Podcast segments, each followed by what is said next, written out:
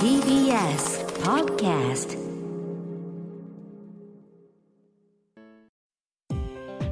東京情報デザイン専門職大学プレゼンツ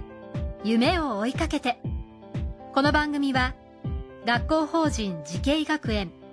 東京情報デザイン専門職大学の提供でお送りします。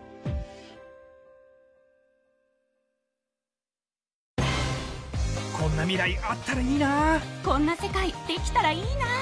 情報とデザインの新しい学びをクリエイト。才能と未来を共に育てる。学校法人慈恵学園東京情報デザイン専門職大学。今年4月開学予定。オープンキャンパス開催中です。夢。それはもうすぐ実現する。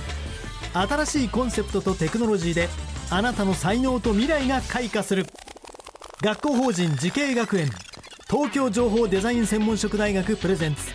夢を追いかけて。皆さんこんばんは。安藤裕樹です。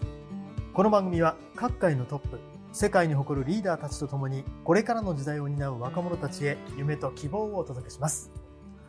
今夜のお客様は野村総合研究所データサイエンスラボ長でデータサイエンティスト協会理事の塩崎純一さんです。よろしくお願いします。こんばんは、塩崎です。よろしくお願いいたします。ます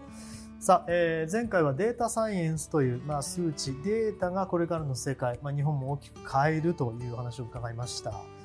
ではそんな塩崎さんが想像する未来データサイエンスというこう分野でのえーお話を伺いたいんですがどうでしょうか、その未来に対してはデータサイエンスの未来っていう面で見ると、多分これから一番影響あるのはデータ量だと思うんですよね。今実は第3次 AI ブームというふうに言われています。で、第2次の AI ブームの時は、こういわゆるパソコンの技術が高まってとか、あの能力的にこう新しい方法が見つかってきた、アルゴリズムが見つかってきたところなんですけども、多分これからのこう10年、ないしは100年を考えると、やっぱりデータ量が圧倒的に増えていくっていうことだと思うんですよね。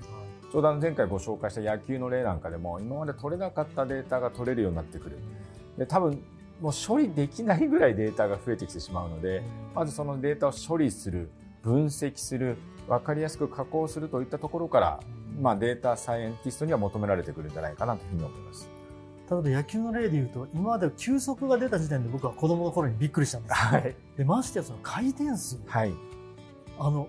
ピッチャーの手から離れてキャッチャーのミットに入るまでどうやって回転数が上がるんだろうと思いましたけど、はい。今はそれが普通に出ますもんね。そうですね。まあ、それこそ高校生とかね、はい普通にあの皆さんその機械使ってはい測ってらっしゃるそうですから、はいまあ、やがて小学生にとかですね、そんな世界になってくるんじゃないですかね。まあ、それもデータですもんね、回転数そうですね。はい。まあそのデータがあることによって多分新しい行動が起こってくると思うんですよね。球を速く投げなきゃいけないんじゃなくて回転数いわゆるキレのあるボールを投げなきゃいけないと言った時にやっぱりデータがある。おそらく僕でもこれ予想あの想像できないんですけど、はいこれから10年後、20年後には多分取れるデータの種類とか数がだいぶ増えてくるんじゃないかなというふうに思います。あとは僕の中では守備位置であったりとか、すごくデータでやっぱり動くようになってくると思うので、それも多分今まで取れないようなデータがきっかけになるんじゃないかなというふうに思うんですよね。どこを守るべきだとか、はいはいそのどういった守備体系を取るべきだとかっていうところがやっぱりこれもデータで変わってくるんじゃないかなというふうには思いますけどね。まあ、これまではなんと左打者か右打者か、はい。それからなんとなくこれまでのあのこれが経験とかですね。はいはいまあ、それを元にしてなんとなくシフトを決めてるみたいなこともありましたけど、これがもうより緻密になるというそうですね。もう一球一球ですし、その投手とバッターの関係でもだいぶ違ってくるんじゃないかなというふうに思いますけどね。まあ、どうでしょう？10年後20年後100年後というなると、まあ、10年後は割と想像できるんですけど、はい。20年後以降ってどういうふうに予想すればいいですか？うん。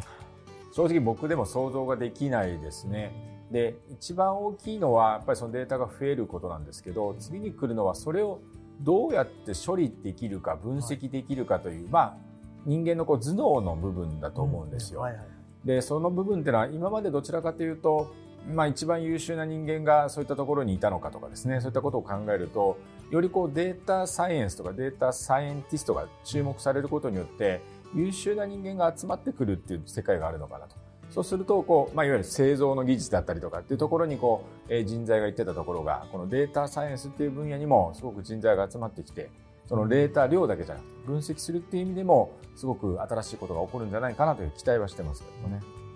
ああの塩崎さん社会工学というのはあの理系とあ文系の狭間というふうにおっしゃいましたけど、え特に今言われているのは理系離れだと言われます。あのいわゆるデータサイエンティストという仕事が大事になるという意味ではどのような人材というのが必要かどういう育成をすればいいと思いますか、はい、僕の中でやっぱり理系と文系のバランスなんですよね。大体あの僕の時もそうですけど、あと高校の時にも理系行きますか文系行きますかって言って理系が大体2割ぐらいから2割から3割ぐらいになっちゃって、しかも女の子少ないみたいなところでやってきてたんですけども、多分もうその教育自体が破綻されてると思うんですよね。まあ、あの内閣府さんの方でもあの AI 戦略みたいなところを言い出して教育に力入れましょうって言ってますから、いや文系も含めてデータサイエンス、いわゆる統計学の基礎を学びましょうみたいな背景もありますので、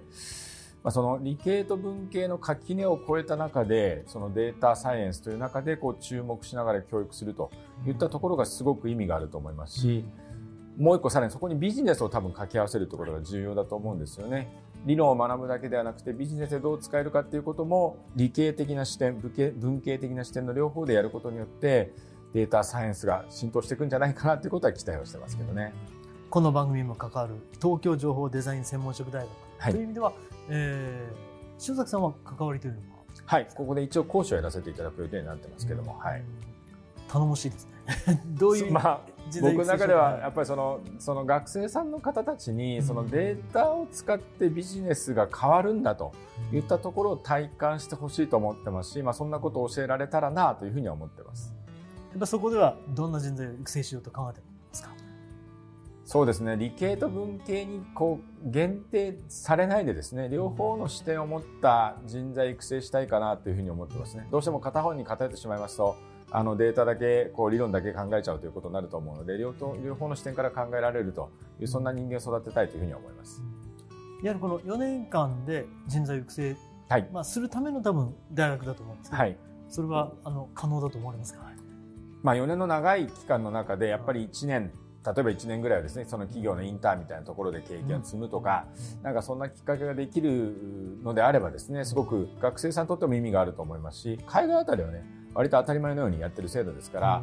そういったものを日本で応用するってことはすごく意味があるんじゃないかなというふうに思いますけどね。特に日本ではこれまでインターンということがあまりあのいわゆる行われていませんでしたね、はい。基本的には、まあ、短ごく短期はとはい。もかくとして、まあ、欧米の場合は基本的には1年ですとかむしろそれがいわゆる日本でいう就職活動にはい。当たるということが多いんですけど、はい。やっぱそれも変えていくべきだと思われますか？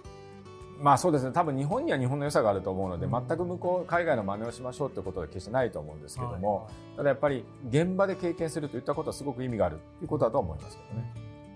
あのよくデータは21世紀の石油みたいな言われ方をされるんですよ。やっぱり石油っていうのはこう使い方によってはすごく逆には立つんですけどもなかなかこうちゃんと生成しないと使えないわけですからデータもおそらく無限にはどんどん来ると思うんですよね。その時にこう使えるような形にできるか、まあ、生成できるかどうかといったところがポイントだと思います。まあ、そういったものも含めてデータサイエンティストに求められる役割かなというふうに思いますけどね。あの塩崎さんの例えが非常に分かりやすくて、えー助かりました。ということで、えー今夜のお客様野村総合研究所データサイエンスラボ長でデータサイエンティスト協会理事の塩崎純一さんでした。ありがとうございました。ありがとうございました。この番組は YouTube でもご覧いただけます。夢を追いかけて TBS で検索してください。それではまた。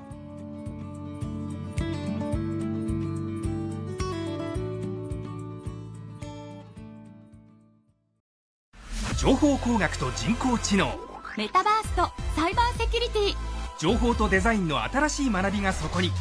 時代の即戦力を育てる学校法人慈恵学園東京情報デザイン専門職大学今年4月開学予定。オープンキャンパス開催中です。東京情報デザイン専門職大学プレゼンツ夢を追いかけて。この番組は学校法人慈恵学園東京情報デザイン専門職大学の提供でお送りしました。